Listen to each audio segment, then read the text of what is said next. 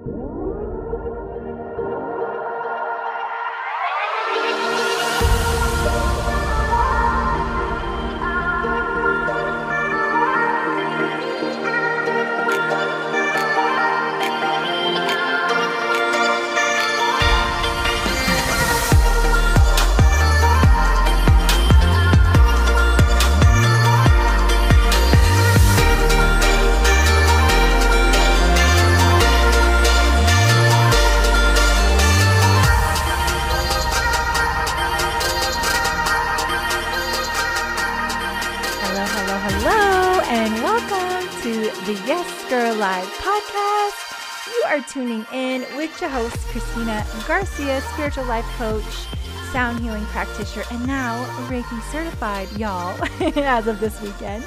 Uh, super excited. If this is your first time joining us, thank you. If this is you returning, thank you. I am always so blessed just to be in a space where I can uplift others in our community. And it is my absolute honor and privilege to spend time with people all over the globe that are just making a difference in our communities, healing each other once at a time, including themselves. And today, y'all, I have the Peruvian goddess in this house. She is a trauma informed life coach. She's Reiki certified as well. She's a curandera in training, and she's the CEO of Soul Alignment.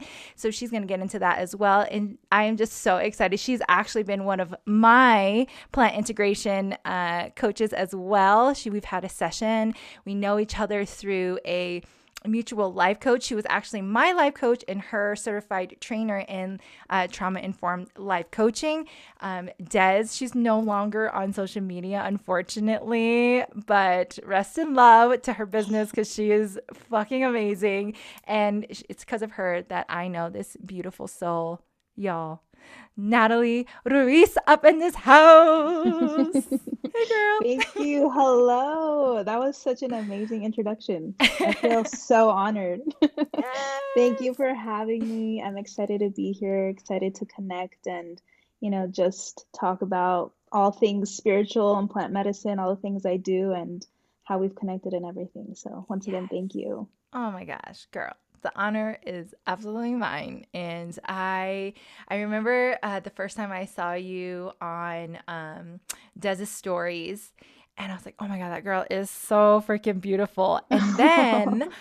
I had met up with Des one week, and then a week later, she met up with you, and I had DM'd you, and I was like, Hold up, sister, are you in Denver? I had no idea that you were in Denver. And so quickly after that, we're like, let's meet up. Let's make yes. this happen. Like yes. within a month, we met up for breakfast, and mm-hmm. here we are in this divine here connection.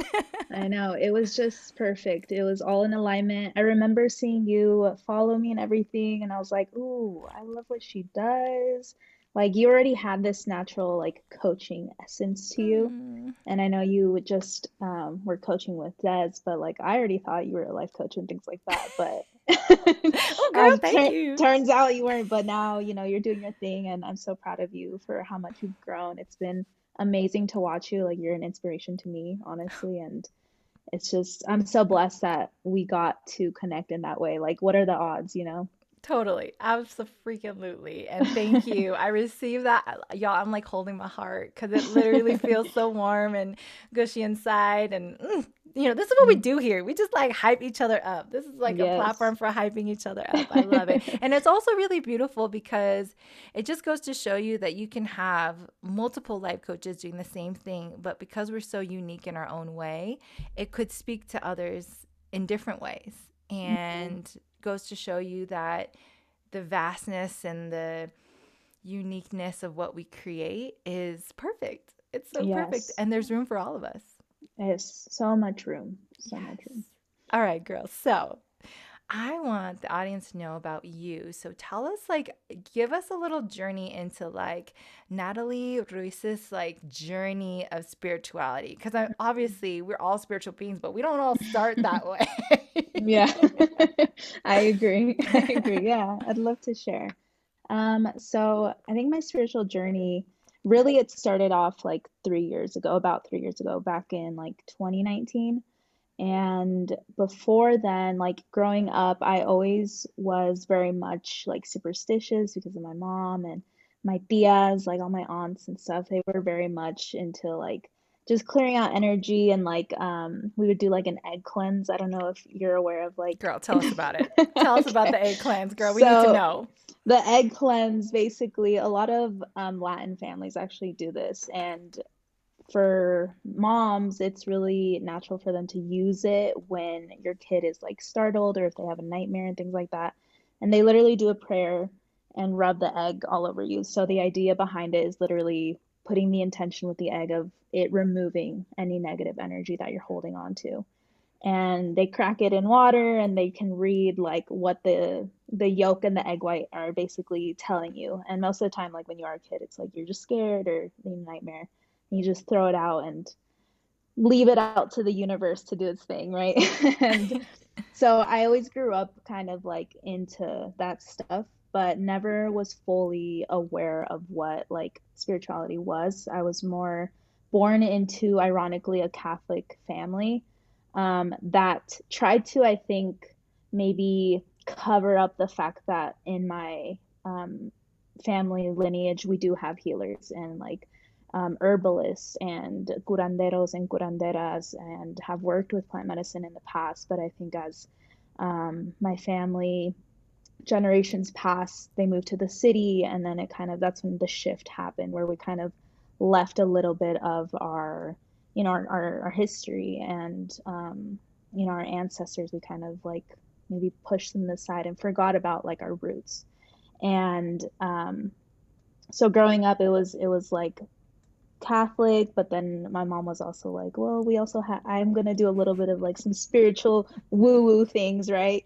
But she never fully like dove into it with me. Um, although she was very much into like tarot and like psychics, like she believed in that. So then, you know, naturally I believed in it too.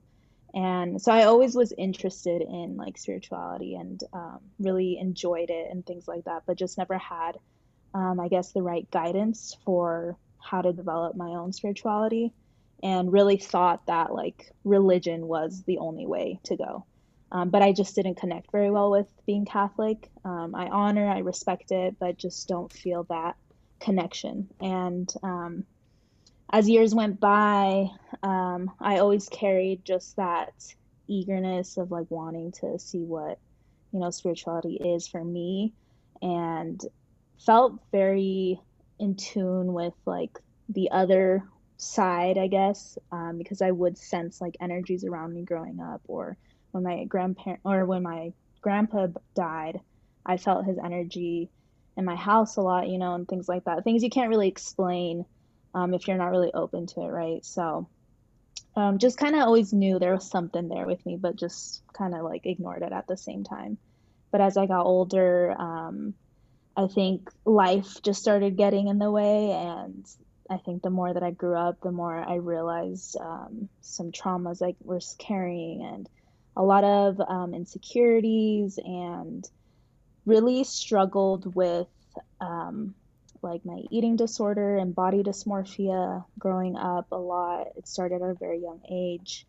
Um, and with that came other traumas. Like it's just, you know, with healing, there's so many layers to it, right? So it was just a matter of going through a lot um, in high school and then in college, where by the time I got to college, I got into a toxic relationship. And that completely, I think, was like, looking back at it now, was like very necessary for me to finally get into my spiritual awakening. And with that like leaving the the relationship that's where i started my healing journey. So i was like i started being self-aware of like okay i am being very codependent.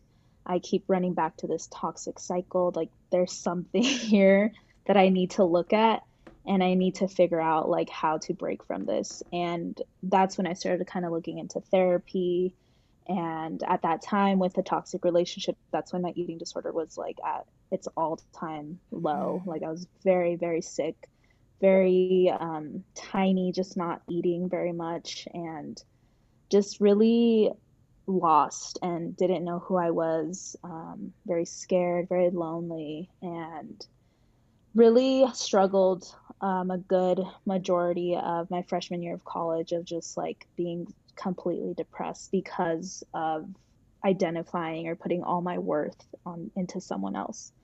And um, I sought out therapy for eating disorder, but the therapist that I connected to at the time, I just did not uh, feel that connection. I didn't feel heard or seen or really understood. So then I kind of gave up on therapy. I was like, yeah, this doesn't work. They just want my money. And like, it was a very like resentful thing. And um, kind of was like, well, I guess I got to figure this out on my own. So I left therapy and just kind of tried to work with healing my eating disorder and everything that I was feeling. And I think for me at the time, I really didn't have the tools. I just stuffed. I kept stuffing. I kept distracting myself. I kept um, looking for outlets such as drinking and partying and just like completely losing myself in other places and neglecting myself completely and my emotions.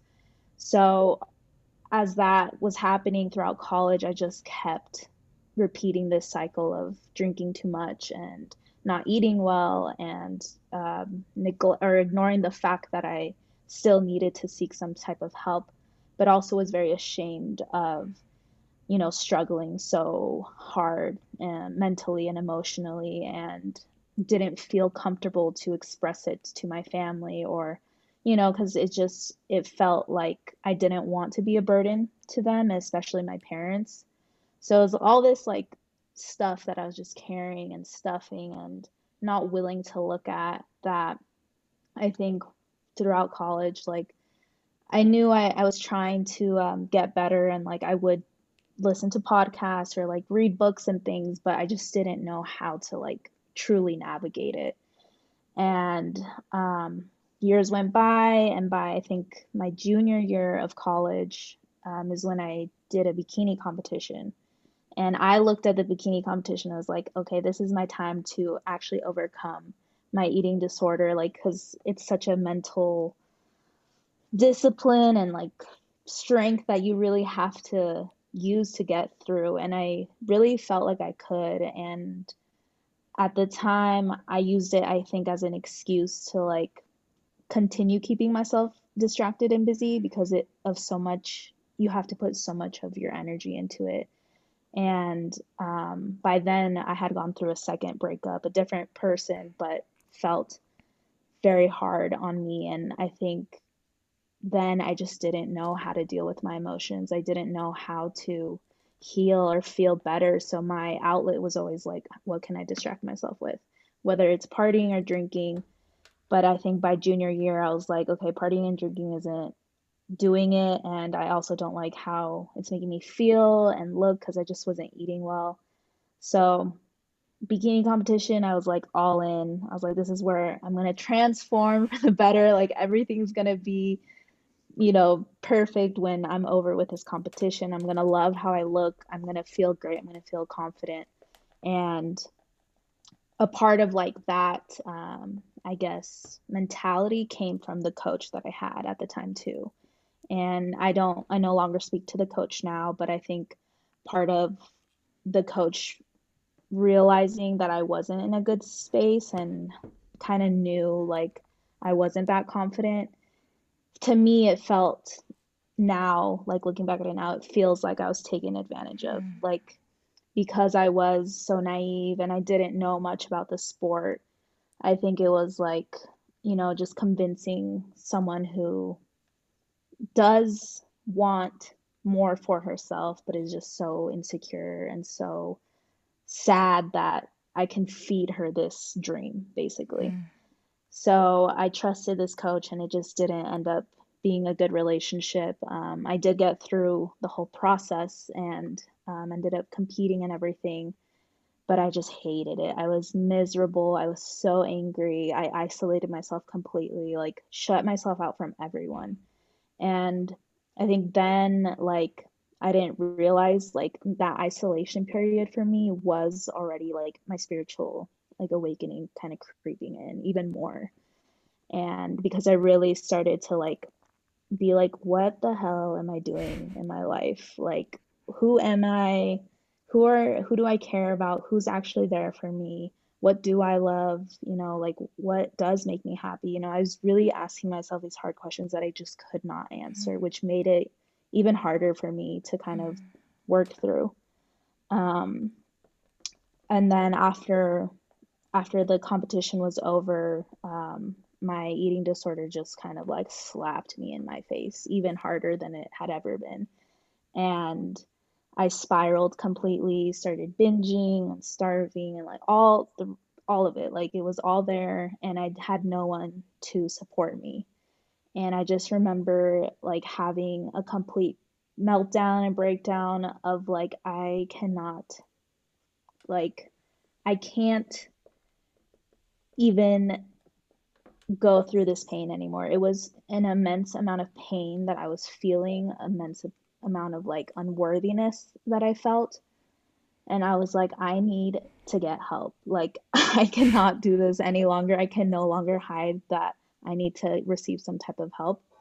And I just remember crying to one of my closest cousins and like just letting it all out and, you know, saying I need to find help. And she was so supportive and you know, I it she just kind of like encouraged me to look for someone, you know, and I researched the hell out of a therapist because I was like, I do not want to do the mistake of just like going to whoever, right? And so I gave therapy another chance, and um, I did end up finding like the perfect therapist, and she was just amazing throughout my healing journey with my eating disorder and body dysmorphia so loving, so kind, so understanding, and so open to everything. And it was just finally so relieving to have that type of support. So after working with her for like two years, um, I really started feeling better and um, still had my challenges. I kind of still felt like I was hitting walls. And I think as the years went by, like the second year with her, I realized like therapy's good. I do enjoy it. But something is telling me like I need to dive deeper. And when I decided like okay, I need to dive deeper, I kind of like sat on it, didn't really know what that meant or looked like for me. And divinely all of a sudden I kept hearing about ayahuasca. Like YouTube started like funneling videos about ayahuasca and then I'd see things online when I was scrolling on Instagram or you know so it was just like ayahuasca ayahuasca ayahuasca. And I always knew of ayahuasca because of my Peruvian background um, but like I said not very talked about in my family um, just lost that connection I think. And just heard about ayahuasca probably when I was like 12 or so through my cousins but didn't really know much about it except that it was like very um, healing and allowed you to purge out like anything that no longer serves you. And heard amazing stories about it healing cancer and like all different types of diseases. Um, but once you know I, I started seeing more and more and hearing more about ayahuasca like there's this huge pull in my heart and like in my being of like this is your next step. Like i want to sit with ayahuasca and I don't know how I'm going to do it or where I would love to do it in Peru, but I you also have to be very aware of now that plant medicine is growing so fast. Um, you can't necessarily trust wherever, right? So to me, I just didn't know where in Peru I would be able to do it in a safe way and um, with a reliable facilitator. Because um, unfortunately, now it is a lot about the money and people taking advantage of that, knowing like this is in such high demand, but can see that, you know, it can make money. But I just didn't want to go to, you know, a shaman who just was focused about the money, you know, or didn't really know how to facilitate. So I just kept doing my research of which centers to go to. And um, I heard of a place called Rythmia in Costa Rica, and I felt called to do that one because it was the only medically licensed plant medicine mm. center. Um, but it was it's very expensive, and I was like, oh man, like how am I gonna afford this. Like, I'm a senior in college. Like, there's no way. And, but there was just such a strong pull in my heart of like, no, like, this is the place you feel safe and like, this is the right one to go to. And you feel like you want to do this that in that time that's when i started getting really into like understanding manifesting and like visualizing and mm-hmm. things like that. So i was like you know what? Let's test my manifestation skills. And i made a pinterest board and did like a vision board basically. And um, basically just looked at that thing for like mm. eight months straight every day. And in that time i uh, worked at a restaurant and was waitressing and stuff and ended up just making really good tips. I got a lot of babysitting offers that I took, and it just like all just helped me get all this money to help me do this retreat basically. And in that time, my mom also offered to um, put some money in too. So it just all worked out, you know, like my mom was kind of like iffy. She didn't know that I was doing ayahuasca. I told her it was just like a yoga retreat healing center. So i did lie i did like this not to worry my mom because i knew she would freak out and my dad would too. Um, but i did tell like my brother my cousins just in case. But um, yeah basically i just ended up like manifesting all this money to go. And i told myself like i'm going to go when i graduate college. Like that's going to be my gift to myself. I've been through enough. Like I'm done feeling shitty and miserable. Like, this is going to be it. And honestly, that's by the time I went to Costa Rica in 2019, um, taking ayahuasca is what really propelled me into my spiritual awakening, in my spiritual journey, and opened up my path as a healer. Like, it was just like my moment of transformation and um, so honored and so grateful and so privileged to even have been able to have gone. And it's just one of i don't i can't even explain. Like it's just it always leaves me speechless of how it all divinely came into alignment. And um yeah it's just it's really i give a lot to ayahuasca and plant medicine as to why i kept pushing forward and you know, healed a lot and continue to move forward and wanting to work in service to others mm. and be there for others and help others heal and guide them to heal um, is just such a deep calling of mine. And it just feels so in alignment because before doing plant medicine, I was so lost. Thought I wanted to be a restaurant uh, owner and things like that. And it's just that was not it you know that's it was my parents dream kind of thing where I, I with plant medicine i realized the law of like where i was living life for others and not living for myself. So it really made me shift that. And yeah it was really just ayahuasca really just like throwing me into my spiritual journey. So that's like the kind of the short version of my story Wow. Oh my goodness. And so I think it's really interesting too when we are of indigenous cultures. It's really mm-hmm. interesting to me because as I dive deep in my own ancestry, I realize how these certain aspects of our culture call to us when we're ready, right? Like, had it come to mm-hmm. you any earlier, it probably would have not even connected, right? You had to go yeah. through what some people in the community call like the dark night of the soul, or there's always this like pivotal right. moment where things are so dark and you're like, I cannot do this anymore, which sounds like exactly. Yeah where your ancestors heard you and were like, all right, we got you, girl, right? Yeah. Mm-hmm. Um, so with ayahuasca, because I don't know anything about it, right? You are actually one of my teachers when it comes to plant medicine, which is yes. so amazing. Can you tell us, like, what is that exactly? Like, what plant is it? And like what kind of research have you done and is it something that you are offering like in your services now or what is that like mm-hmm. Yeah, so ayahuasca is a combination of two plants. So it's the ayahuasca vine and then the chacruna leaves. the ayahuasca vine is what has the the spirit of ayahuasca. It is the mother, the grandmother, and it's the the fe- feminine energy. Um, the chacruna leaves mixed with the ayahuasca vine is what activates the DMT in this brew, and it's something that literally the the shamans in the jungle of Peru or Brazil, Ecuador, Bolivia, where they it's like a whole day process where they have to put in leaves, boil it, dump out the water, boil it again. It's like this thing until it becomes this like really thick, consistent type of brew. And by the time ceremony goes, you drink it just like room temperature. Um, and when you drink it, it's psychoactive. So basically, when you're under ayahuasca, it's very different for everyone. Um, I remember the first time I did ayahuasca, my first night of ceremony, the first drink that I took didn't um, do anything.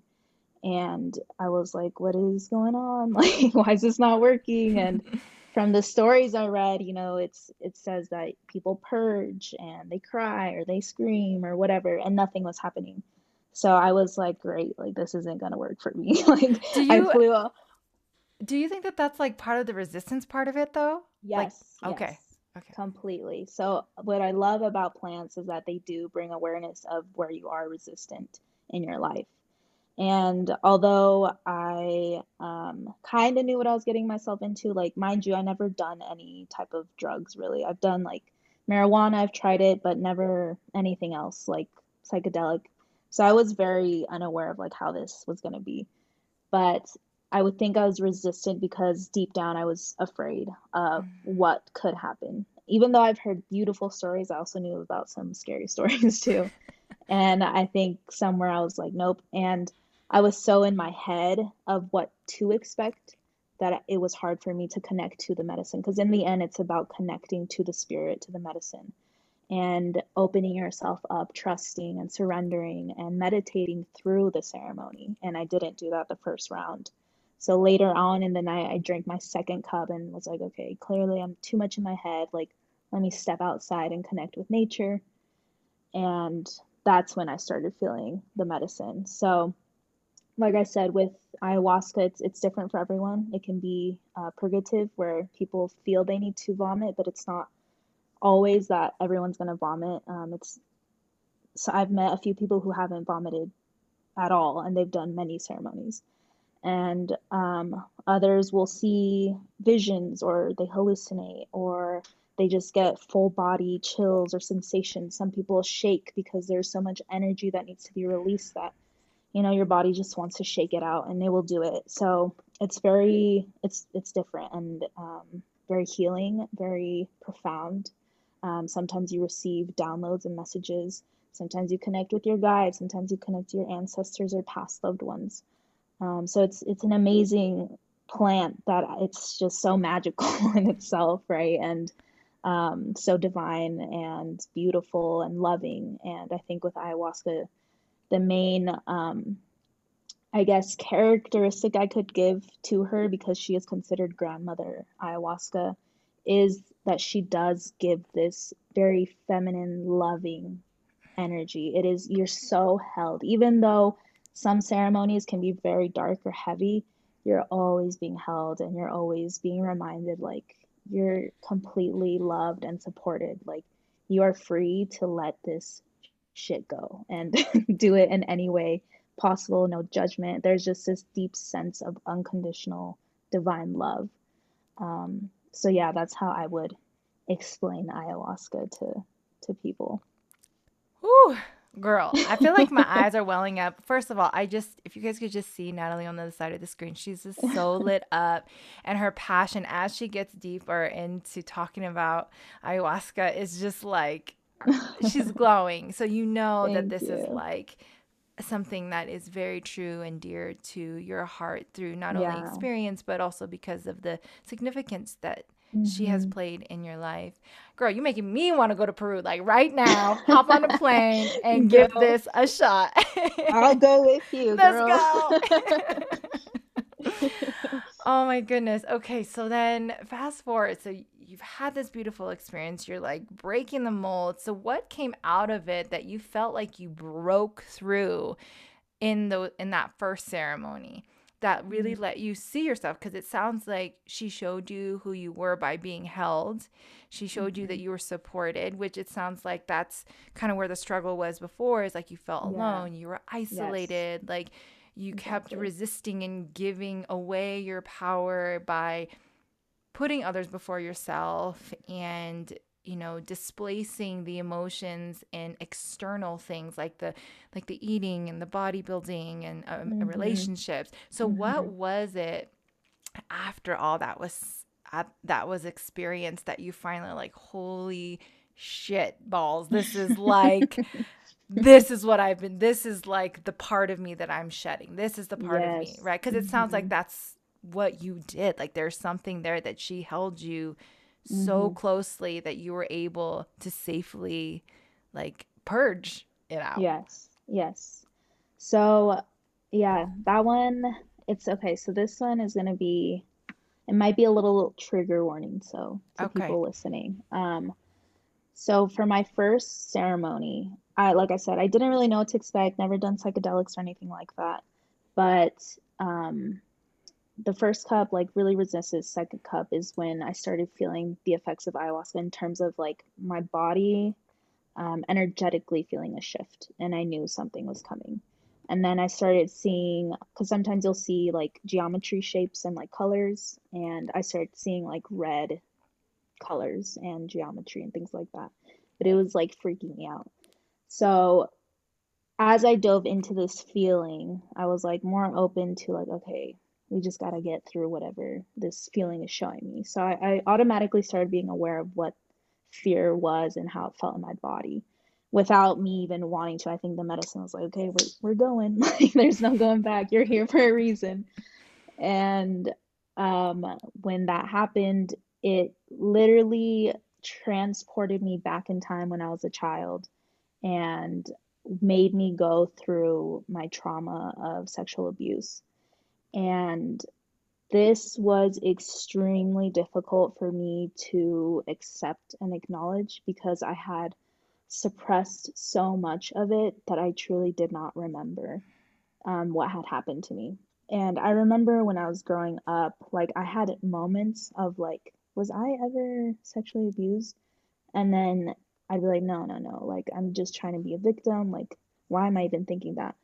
But ayahuasca showed me like you intuitively knew you were just not willing to accept it and it was just such a hard thing for you to go through that you just uh, had to block it out to protect yourself. So my first night was literally going through my trauma in a very physical way. No visuals I, it's not like she showed me the exact moments or the memory but it was like her um, really showing me like what it means to deeply know something and mm-hmm. trusting that. And I felt it like full body chills, like deep on a cellular level that I've never felt before. And when I finally came to the realization of what really happened to me as a kid, I just bawled, sobbed my eyes out. And this ceremony was like eight hours long, I want to say. And with so the first hour, like I said, didn't feel anything, but the rest of the, the night, I just bawled my eyes out. Mm. I felt this deep sorrow and grief and sadness that just had to be released. And I just cried and cried and was terrified. I felt so much fear and and almost like this disgust too that I just couldn't like handle anymore at one point. And I just remember ayahuasca literally just like telling me like just keep going, like surrender, be fearless, you know, you got this. Even though it was so much, I just remember during the night I was like, why did I do this? Like get me out of this. like like I regretted it, but then I remembered like I came here to heal and this is this has to be released and it, I just through that like the first night I honestly will say I did not get through to like a, a conclusion or a, a breaking point it was me just needing to finally cry and release it out because I as I grew up as a kid, I grew up in a family where emotions aren't necessarily welcomed. So as a kid, I, I learned to keep it to myself. I, I remember crying in my room many nights very quietly to myself and finally being able to do that in public in a ceremony space with other strangers was in a way very freeing and um, very needed for me my soul and my inner child and it wasn't till the third ceremony so two days later where i finally had my breakthrough and the first two nights my first two ceremonies were at, were just continuing to like release by by vomiting and crying and shaking, like all the things, and just really feeling it on a deep level and just releasing it as much as I could. And the third ceremony day was when I finally just like forgave, learned what it meant to forgive those who have hurt me, even though I, it instilled a lot of trauma in me. I, I came to connect with ayahuasca's unconditional love mm. and carried it deeply into my heart and finally felt love and happiness and bliss that I was able to energetically send out forgiveness to those who have hurt me. And um, when I did that, it was kind of like I've I had this vision of me as a as my younger self, like little pigtails and a dress and everything. And I had a vision of her literally running in a in a meadow in a field with like the sun setting butterflies flowers like beautiful like i don't even can't explain it it was just unexplainable and so beautiful and she was just twirling and dancing and was just saying i'm free i'm free i'm free and i sobbed my eyes like i was just crying for her. I was so happy for my inner child to finally be free. And to me, it was like once you, once I learned to forgive, that moment allowed me to finally let that story go mm-hmm. or understand how to let it go. The trauma and everything, all the pain, and knowing like it's not there for me to keep anymore, to identify with, or to keep my inner child, you know, away. And um, that was the night where I think I finally did like my breakthrough. And once she said I'm free, I had a moment where like I felt my body and I was like, this is my body. And I love my body and I'm so sorry. And I just kept sobbing and crying and apologizing to my body, but forgiving it at the same time, forgiving myself. Um, so yeah, I that was like the moment where it just like shifted for me and I and I understood and had a way different perspective on life and how life works and you know the the balance of darkness and light and why sometimes you know going through the darkness is necessary in order for you to really see the light again mm-hmm. and um yeah just just kind of full circled it in in that moment oh so much beautiful breakthrough. I always think like when we go when we have breakdowns, we always have mm-hmm. to go through the breakdowns to get through the breakthroughs, right? Like yes. it's absolutely necessary. And it's like you don't really realize how sweet the breakthrough is until you've allowed yourself to go through all these really uncomfortable, dark, fearful places. And not to be, not that it's like to scare people, right? But right but more of just to be like a placeholder. So, God, thank you so much for allowing us to, like, or allowing yourself to replay that for all of us to experience with you because mm-hmm. that I can understand how that is absolutely a soft place to be and to mm-hmm. to expose yourself and be super vulnerable to that is gosh, it's it's really an honor and a privilege to be able to be a part of the story as a listener.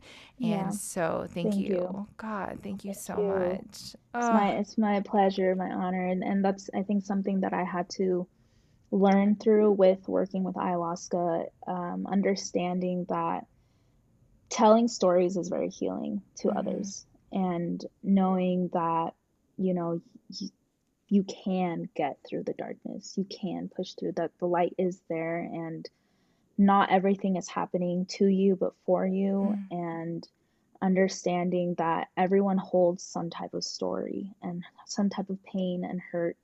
And I think with me, um, I in the past I was pretty like hesitant about telling my story and you know being worried about triggering too many people, but at the same time understanding and accepting that it's necessary to be a voice to heal and um, really show others that it's possible and knowing that you're never alone like people we really are similar. Even though we may not have shared the exact same story or have the same exact background but we all feel the same things. Mm. we all feel pain. We all know how it feels. So to be able to understand that and connect to others is healing in itself and it's so powerful. Yes absolutely. That is something that i'm learning too on my own journey is the more you share stories with other people, the more it ignites uh, recollection for ourselves mm-hmm. in order to heal, and that's part of the process is sharing these stories, which is why I think it's it's just so important that we give mm-hmm. each other the space to do that. And so, yeah, girl, you have yeah, woo, woo girl, yes, yes, yes, yes. You. So then now you've transitioned, you've like stepped into this big platform of healing for yourself. And then mm-hmm. you're like, okay, now that I have touched and tasted and felt this heaven on earth, how do you translate that to others? Like, how, because I'm sure now you're just like, I want everybody to try this. I want to pass it out like candy. Like, how do I get everybody on this? Right. yeah. Yeah. Definitely. Um, so, uh, yeah, I think once I came back from Costa Rica and had my amazing experience, I really had this urge of like telling the whole world, like everyone needs to try ayahuasca, like this is it for everyone. And um, but at the same time, I also remember like hearing the messages of ayahuasca, like taking my time to integrate her, and also being aware of um, who to share my story with first, and then allow it to kind of naturally um, see how it feels to share it with others. And my main mission was to just tell my family and, you know, reminding them of our roots and of our ancestors and the healers that we have had in our family. And also showing um, my family that we do need healing and there is such a thing as generational trauma. And I came back and just wanted to talk to my closest cousins and that are literally like siblings to me and told them like, yeah, I'm back and I'm I'm you know really wanting to share my story if you guys are open to it and they all were. So I was able to sit down with them and talk and I just remember my message with ayahuasca just share your story. Like you don't need to convince anyone and share your story to see if they feel called to do it because never force anyone to do something that they're not ready for or truly don't feel called to do. And um, once I shared my story, a few my brother and a few of my cousins have dove into ayahuasca and kind of have continued the healing in our family. That was very much needed. And um, with that it, it just made me realize like how much like i said storytelling can be very impactful and healing and can guide others to um, do their own type of healing. It plants a seed in some way. So when it comes to you know sharing it with others outside of my family to me i kind of use it as an opportunity to see if if i feel that nudge to to tell them. Because honestly some people aren't ready for it and i completely respect it and i honor them where they're at. Um, and always tell people that if you do not feel called you know you don't have to. Plant medicine isn't the only way to do your healing.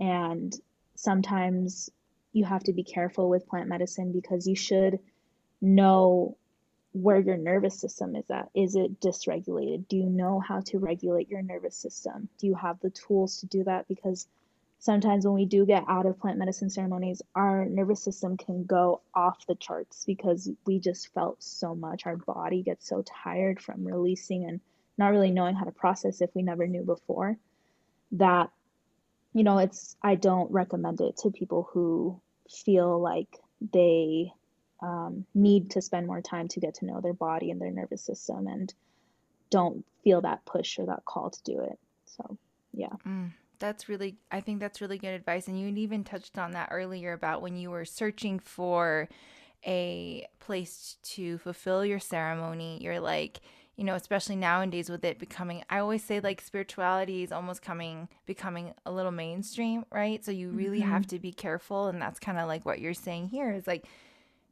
if you're called or you're aligned to it, like really listen to that, but also mm-hmm. with caution and maybe mm-hmm. speak to someone as yourself who has done it so that if there is some kind of doubt, usually the doubt you have to distinguish like, is this fear because I'm scared to go deep with myself or is right. this fear because it doesn't feel safe? Right right exactly yeah. yeah. and i just would never want anyone to go into a ceremony space where they don't feel safe mm. you know mm. that in itself already sets the tone for your ceremony and the setting i think is super important and who your facilitator shaman is is really important and um, you know with the work that i do now like i really do try to ask people the questions that they may not ask themselves of like is this the right way for you to go or not you know? Mm-hmm. yeah so then okay so then here you are now you're sharing your story and now you want to integrate it into your coaching. So you you've basically done trauma informed life coaching reiki and now you're like doing plant medicine integration. How did you find yourself knowing that like this is a need like plant integration with trauma informed coaching mm-hmm. like gets to merge like obviously it's it was something that you experienced yourself but like where did you start to see it like come together for mm-hmm. soul alignment because so you're ceo of soul alignment so like tell us like how did that yeah. come together yeah so i think honestly with me i've had the privilege of working with ayahuasca so many times now um, and working with my teacher sitting in her ceremonies and sitting with ayahuasca has opened me up to receive messages a lot more clearly and things that are more aligned to my heart and my purpose and my passion. And um, I just remember sitting in ceremony, like knowing that I needed to let go of the restaurant industry completely because I still struggled with it after my first ceremony but um, like let go of it completely and see how it could be of service to others. So then I just did coaching.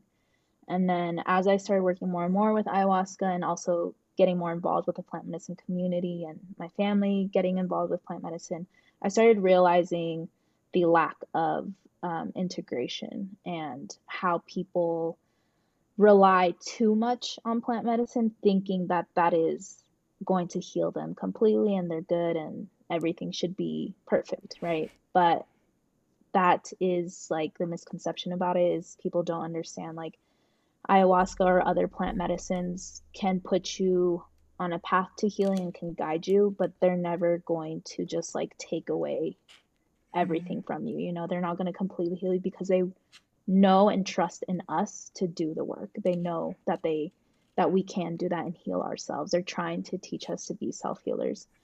And that's something I think people don't realize. And when I just started working more with coaching and getting more in touch with my healing abilities and working with ayahuasca, you know, I just remember being really sad about someone who had done ayahuasca and very close to me that ended up having a really hard time maybe like a month or two months after their week retreat and they just fell in a really bad depression and they became angry and resentful towards the medicine as like it didn't work for me. And now i'm scared to do ayahuasca because they also had a very hard time in their ceremonies. Their ceremonies are very intense and dark.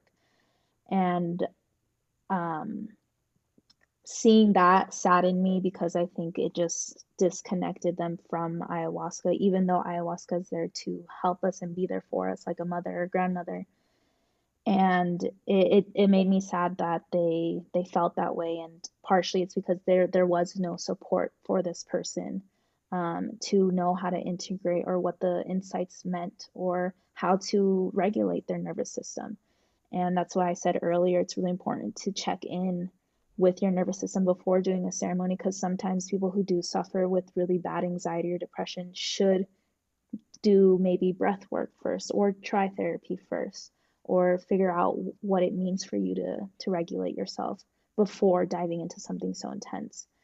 And that made me upset that the center that they went to didn't offer help afterwards. It was kind of like we can we'll help you throughout the week um, but you're kind of on your own like after like sorry, we're too busy for you kind of thing. And there there really was no help. And um that happens often and it's it's um it happens a lot in multiple centers where they just hold space and then you get sent back to reality and the real world and then you're like hold up like this is a lot. Like i thought i was good. I thought i was healed. I thought i was happy and full of love.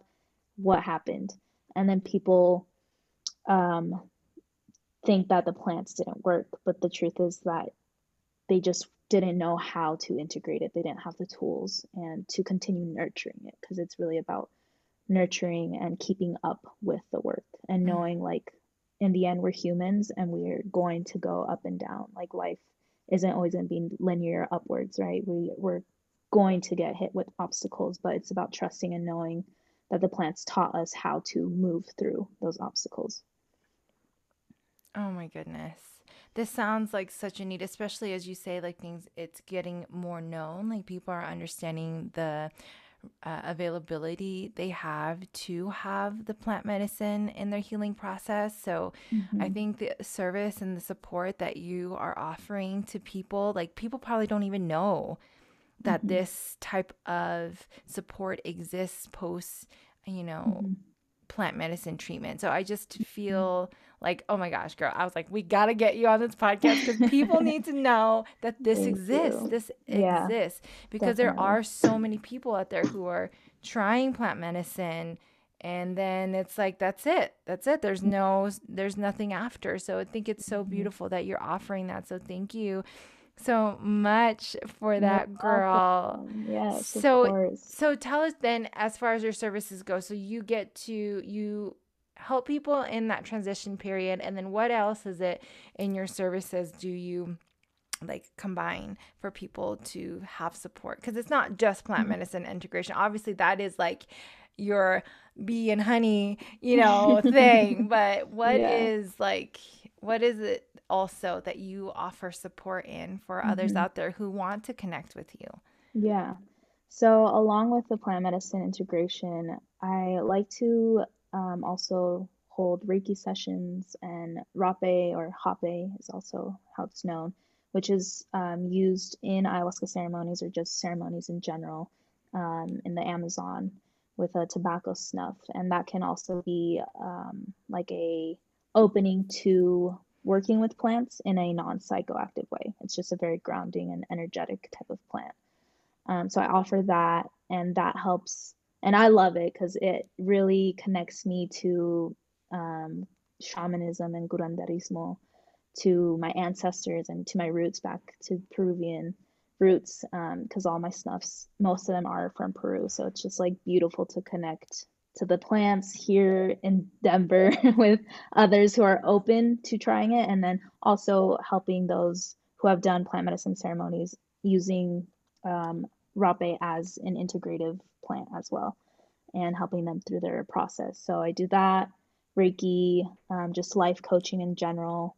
Um, and um, yeah, and then just kind of um, I do like oracle guidance calls as well, just to connect with others, other guides and um, source and universe, helping people really understand the language of the universe and source and knowing how to connect to their own guides. I'm really much about teaching others to be self healers. Mm-hmm. I think with ayahuasca, she made me understand like, yes, there is such thing as healers, and um, yes, you are a healer, but also teach people that they can heal themselves too.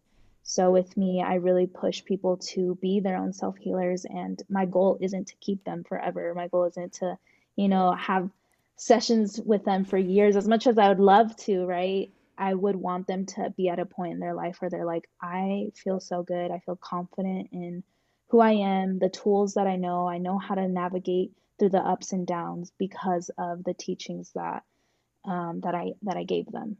Um, so that's really the work that I offer uh, with soul alignment. Mm.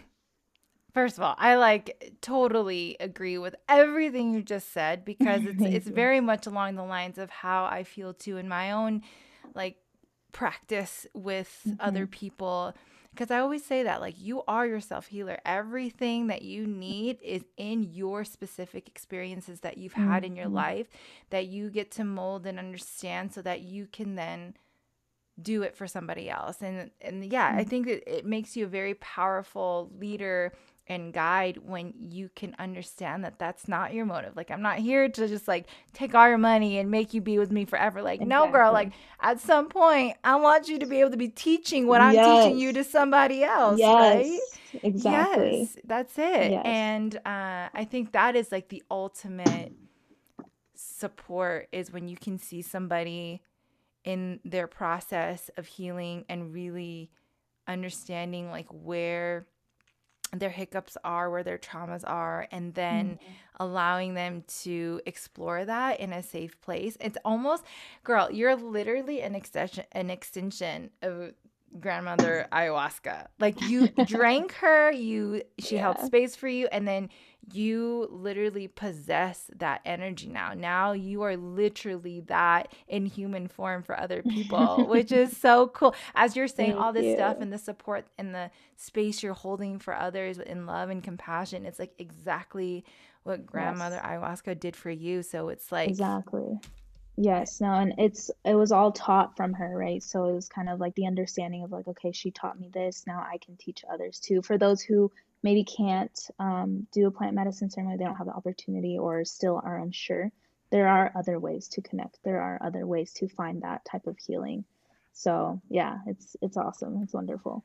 And I and I have to speak on experience, y'all, because I did a rapé session with Natalie and exactly what she described as you get super grounded. I literally felt like my ancestors coming through and like literally rooting me into the earth. Like Mhm. just like roots growing from I was laying down by the time I was laying down and I just felt my body like melting into the earth. Yeah. So it is like extremely a grounding experience from from my own experience. Like you said, it's it's different Yeah. for everybody. And the way that Natalie then did Reiki to move the energy through, Mhm. it was magical for me. And then afterwards, and then afterwards, it's just like I I just felt like the way you felt with um, ayahuasca and how you can kind of hear things a little bit clearer, things become a little bit more calmer in Mhm. inside, like soulfully. That's really Mhm. where my heart has been moving towards. And I'm excited to do another session. So, girl, like mark that in because it's gonna happen. I'm like calling it in. Yes. Um, but yeah, so if you all are in the Denver area, y'all got to hit her up. Where can they find you? They can find me on Instagram at soul.alignment. Also, I have my website up at um, it is www.soulalignment.org. I love So, it. yes. Oh my gosh. Okay. Oh, so much juiciness. Like you literally just took us on such a beautiful journey of real, authentic, and like genuine, heartfelt space. So I just first want to say thank you for that. Um, and as we come to a close, if there's something that you feel is like an overall message you want to leave with everyone, what would that be? Mm, so much. Said so much today. We did. We really did. Um, I think it'd probably just be reminding, kind of like a summary of everything that was said, of just reminding others that are on their healing or spiritual journey that they do not have to do anything alone or by themselves, Mm, that there is support and help, and to not lose faith or trust in knowing who that support system is, but continue searching because there's always that divine connection, that soul connection that you're meant to work with someone for a reason. And if the plants aren't calling you, that's okay. You know, try different types of healing, whether that is just coaching or just Reiki or breath work, um, meditation, you know, things like that. And just diving into that and just knowing like you are exactly where you need to be. You're perfect just the way you are. And just trusting your path. Just keep trusting. mm. Juicy, juicy. And I know, and I also had to throw another one in there because sound healing is another one, y'all. Just oh, yeah, my... sound healing. Just giving myself a little plug there. sound healing, yes, so good, so good, so so good. All right, girl. Well, thank you so much, y'all. It's that time. It's that time of the podcast. we know we go heavy. We know we go in deep, and it's always nice to come back to the silliness and playfulness of life because it's an integration of those dualities as well that we get to playing. And even though we get deep and we have all these really impactful conversations, there's also always a place for play. And so I welcome you to the this or that segment of Yes Girl Live. all right, girl, you ready? Yes, I'm ready. All right, girl. Okay. Uh, ice cream sandwich or ice cream cone? Oh, ice cream cone. Okay. Uh, would you rather be a passenger or a driver? A driver. I get uh, car sick really easily. same. Same. Yeah. yeah. Girl, same. Um, and also, like, I can't let my boyfriend drive. He gets he has like massive road rage, which is obviously his own little issue on his own. But he's like, "Girl, no, so we don't do that." I was You're like, "I, I got this. I will drive." Okay, astrology or human design? Ooh, Ooh, that one's hard. I'm gonna go with astrology. Yes, astrology. Okay. Uh, would you rather save money or spend money? Mm. I would rather. I'd save money. Save okay. Money. Okay. Uh, be heartbroken or be the heartbreaker. Oh, oof. I've never been the heartbreaker, but I will say I'll stick to being heartbroken. There's a lesson in the brokenness, and it's a very, even though it sucks and it's very painful, that pain is very telling of a lot. So, heartbroken. Yep. I'm with you, girl. I'm so with you on that one. Okay. Uh, play 10 instruments or speak 10 languages. Oh, I think languages, 10 languages. Yeah, I think Connect so with more people. People, yes. Mm-hmm. Uh, okay, reality TV or documentary? Uh, I'm a sucker for reality TV. Yes, this is why I love you. I'm the same. Give it to so me. Bad. I mean, girl, the spiritual life, right? Like we play in so much heaviness. It's like we gotta get something to just like yeah, you know, just just be mindlessly watching sometimes. You know, exactly. check out a little bit. Exactly. um. Okay. Would you rather own a time machine or a magic wand? Ooh. Ooh, that one's good. mm, time machine. Oh, okay, okay. Mm-hmm. And I already know the answer to this just based on everything we went through. But your favorite plant medicine? My favorite plant medicine for sure is ayahuasca. Oh, y'all, we could have figured that. If you did not figure that out by the end of this, y'all, come on. You were not listening. You have to come listen on, to it again. Oh my gosh, this has been so fruitful and just so divine. And again, just thank you for sharing your heart, being willing to expose your story and allow mm. people to connect with you and understand grandmother ayahuasca on a different level. Uh, this is the first time I've ever talked about it or heard about it in this, especially in this podcast. Like, obviously, I've heard about it, but to have an actual real conversation with someone who's actually had a genuine experience with it, this is the first time. So, this is like real. This is so real. Mm-hmm. And I yes. am grateful to know a little bit more about your story because I feel like even though we've shared Mm-hmm. so much together. It's like there's mm-hmm. always more bits and pieces that are revealed yes that make it so much more rich. And so, mm. my gosh, my heart is so honored to just have shared this space with you. Y'all, we've been trying to like schedule this. So. Oh my gosh, I know. it was not working out for a while, but we got it. We, we got, it, it in. We got it in. So, y'all, thank you so much again.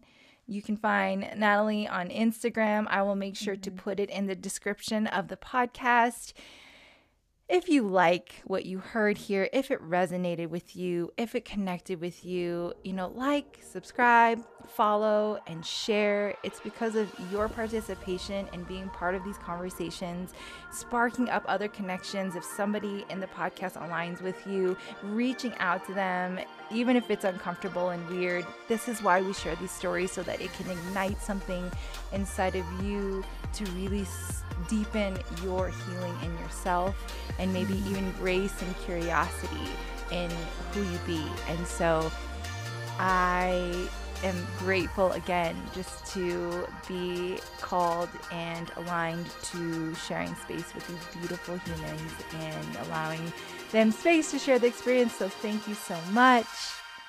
And until next time, be great. Bye bye. Next time.